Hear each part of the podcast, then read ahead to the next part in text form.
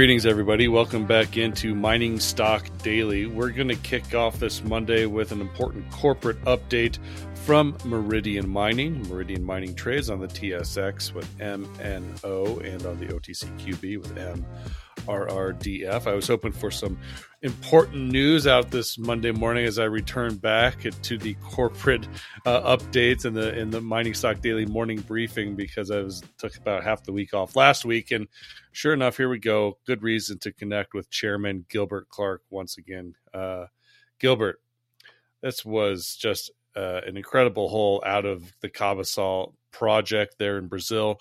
34 and a half meters of 5.3% copper equivalent, but that also included 12.8 meters of 12.7% copper equivalent.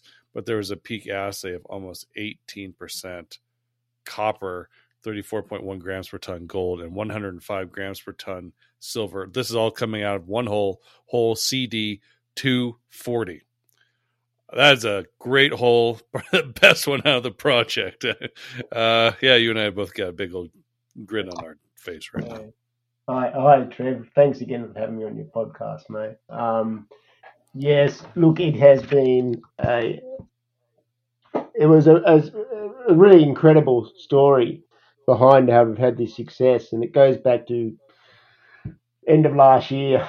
Um, we found um, in a core shed, the old BP core shed over in the town called Araputanga, we found a box of the old drilling records because we we've got some 28,000 meters of drilling we never used because it's not compliant and it has some great copper values in it.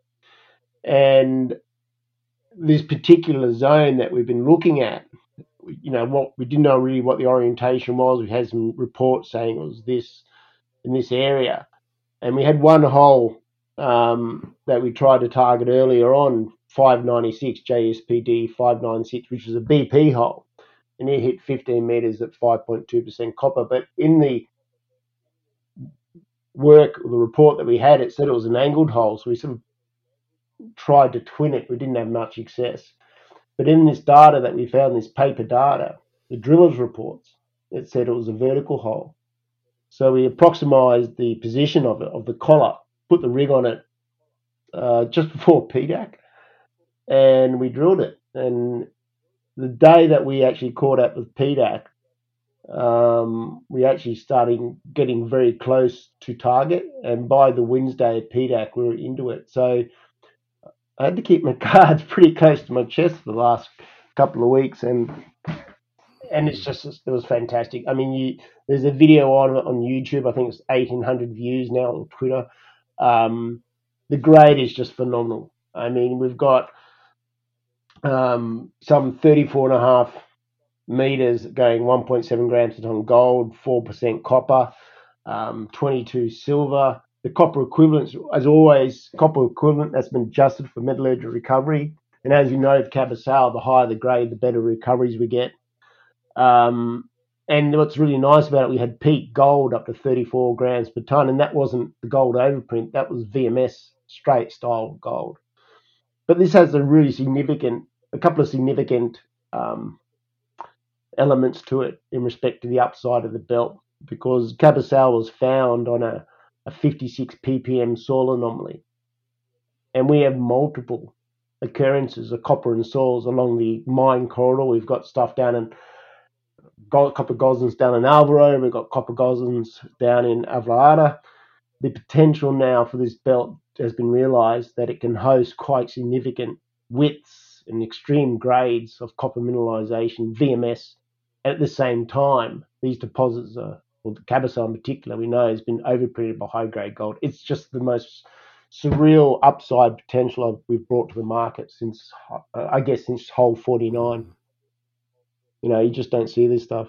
It's it, this is coming from the southern copper zone of the project, so really kind of a southeast of that main Cabaçal uh, mine area. But importantly, tell me more about where you're seeing the highest grade as compared to uh, the resource model that uh, has been, you know, kind of set set in place for now. Look, with the resource model, I've always told all of our investors, and they all know we only use compliant 43101 compliant data.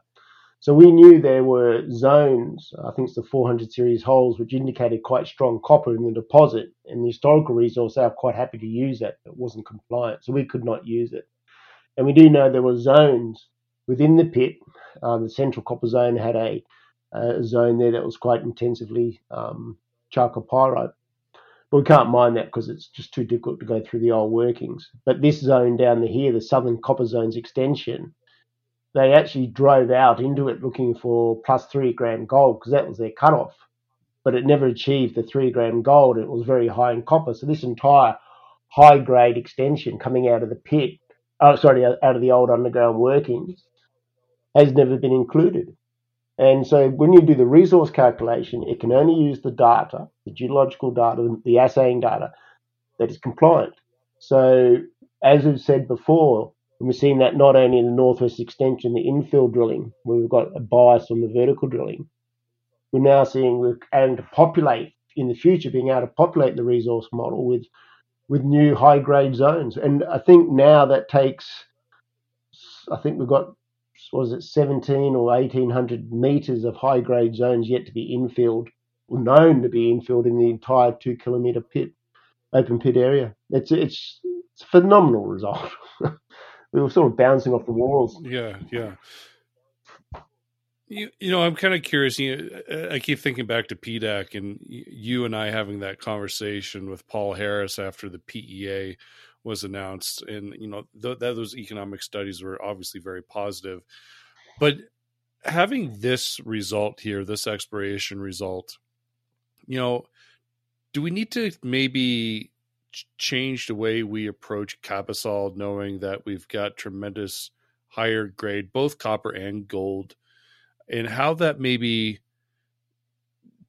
deviates from a strategy, the original strategy that would become part of you know the PFS as far as you know what what a mining you know what a mining operation might look like. Mm. So I guess is this a game changer as we continue to advance Cabaçal? I think it's highly in, expect, in line with expectations of Cabaçal's upside.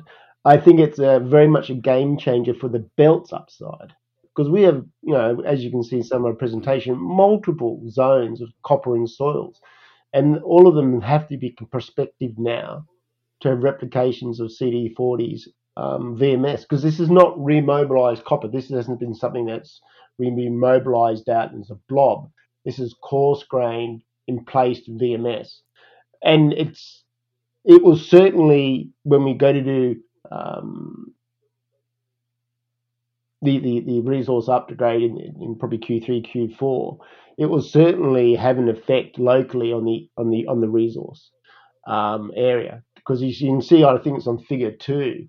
You look at how the and justifiably how the model that we use did not smear grade into areas where we didn't have any information. But now we've got it, we're infilling the, the resource model.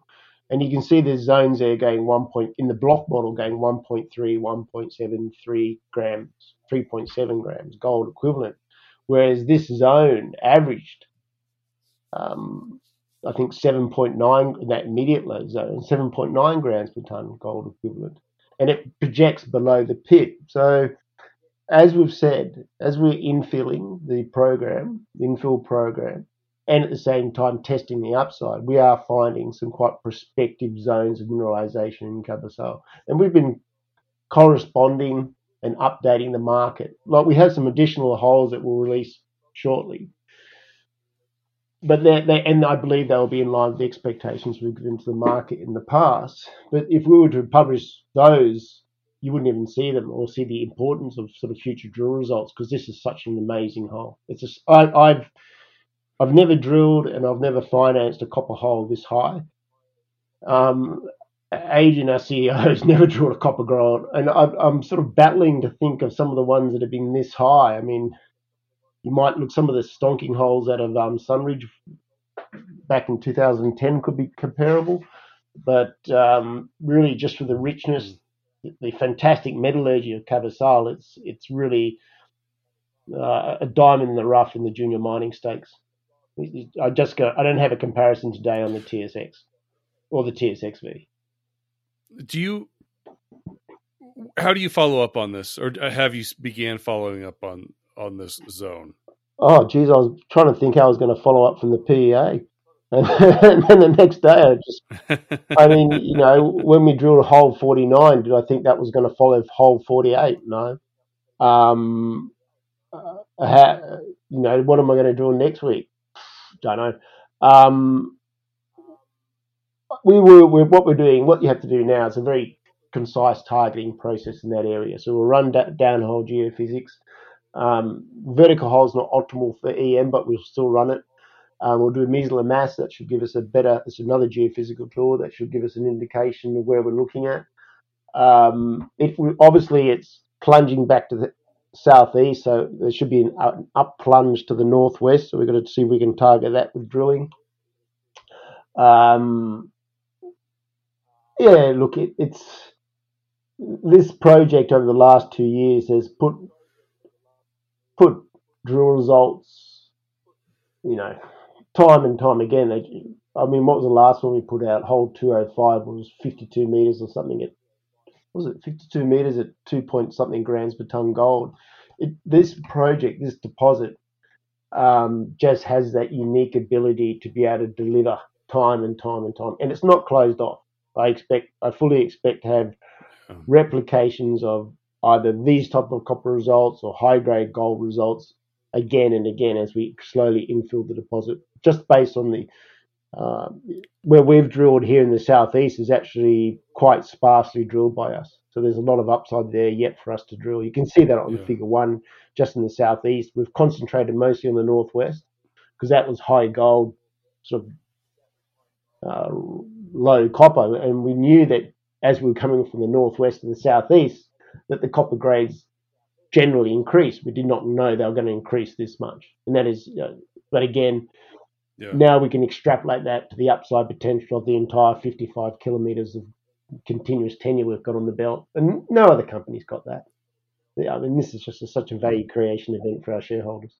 Uh, Gilbert, uh, my last question for you before we let you go is I do I, I want to ask you about obviously this historical the historical drill drill holes from BHP kind of led you into this direction, gave you this result that you reported this morning, which is incredible. Uh, but there's obviously a lot more data there for you to help kind of direct further drilling and exploration.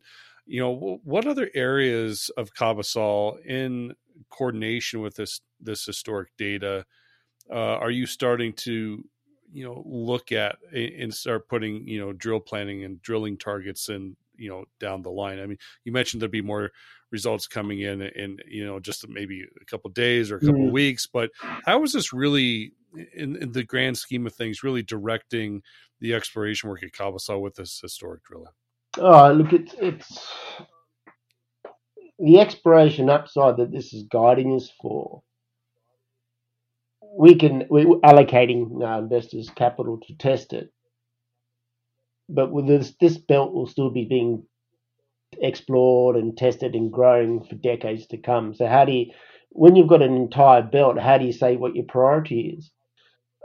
Um, it's, a, it's, a, difficult question because um, if we were a, a, producing company with cash flow, you just focus all your drilling on Cabaçal and get it into cash flow, uh, and then use cash flow to d- develop the exploration of the belt because that then you don't have to dilute through equity, but that also gives you an indication of the equity upside of, of Meridian shares because longer term, the majority of this belt will be developed out of cash flow, not out of, uh, I've got to say, potentially developed out of cash flow.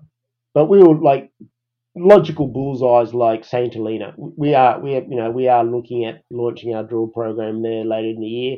We're still testing the, the interim zone, the, the mine corridor.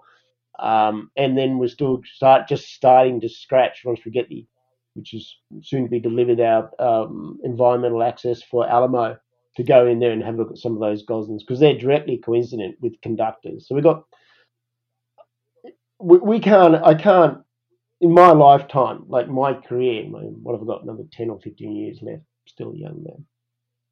Even after 10 or 15 years, this exploration this exploration play is not going to be exhausted. It's just going to keep delivering. And this is what VMS belts are like.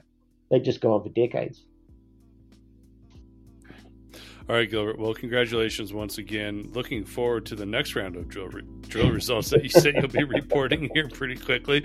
Uh, so you and I will probably be chatting once again when those results are presented to the market. Uh, but until then, uh, stay safe and uh, best of luck to you and everybody else there on site. Thanks, Trevor. I really appreciate it, and I look forward to updating everyone again soon. Uh, that's your update from Meridian Mining. Again, trading on the TSX with MNO and on the OTCQB with MRRDF. The information presented should not be considered investment advice. Mining Stock Daily and its affiliates are not responsible for any loss arising from any investment decision in connection with the material presented herein. Please do your own research or speak with a licensed financial representative before making any investment decisions.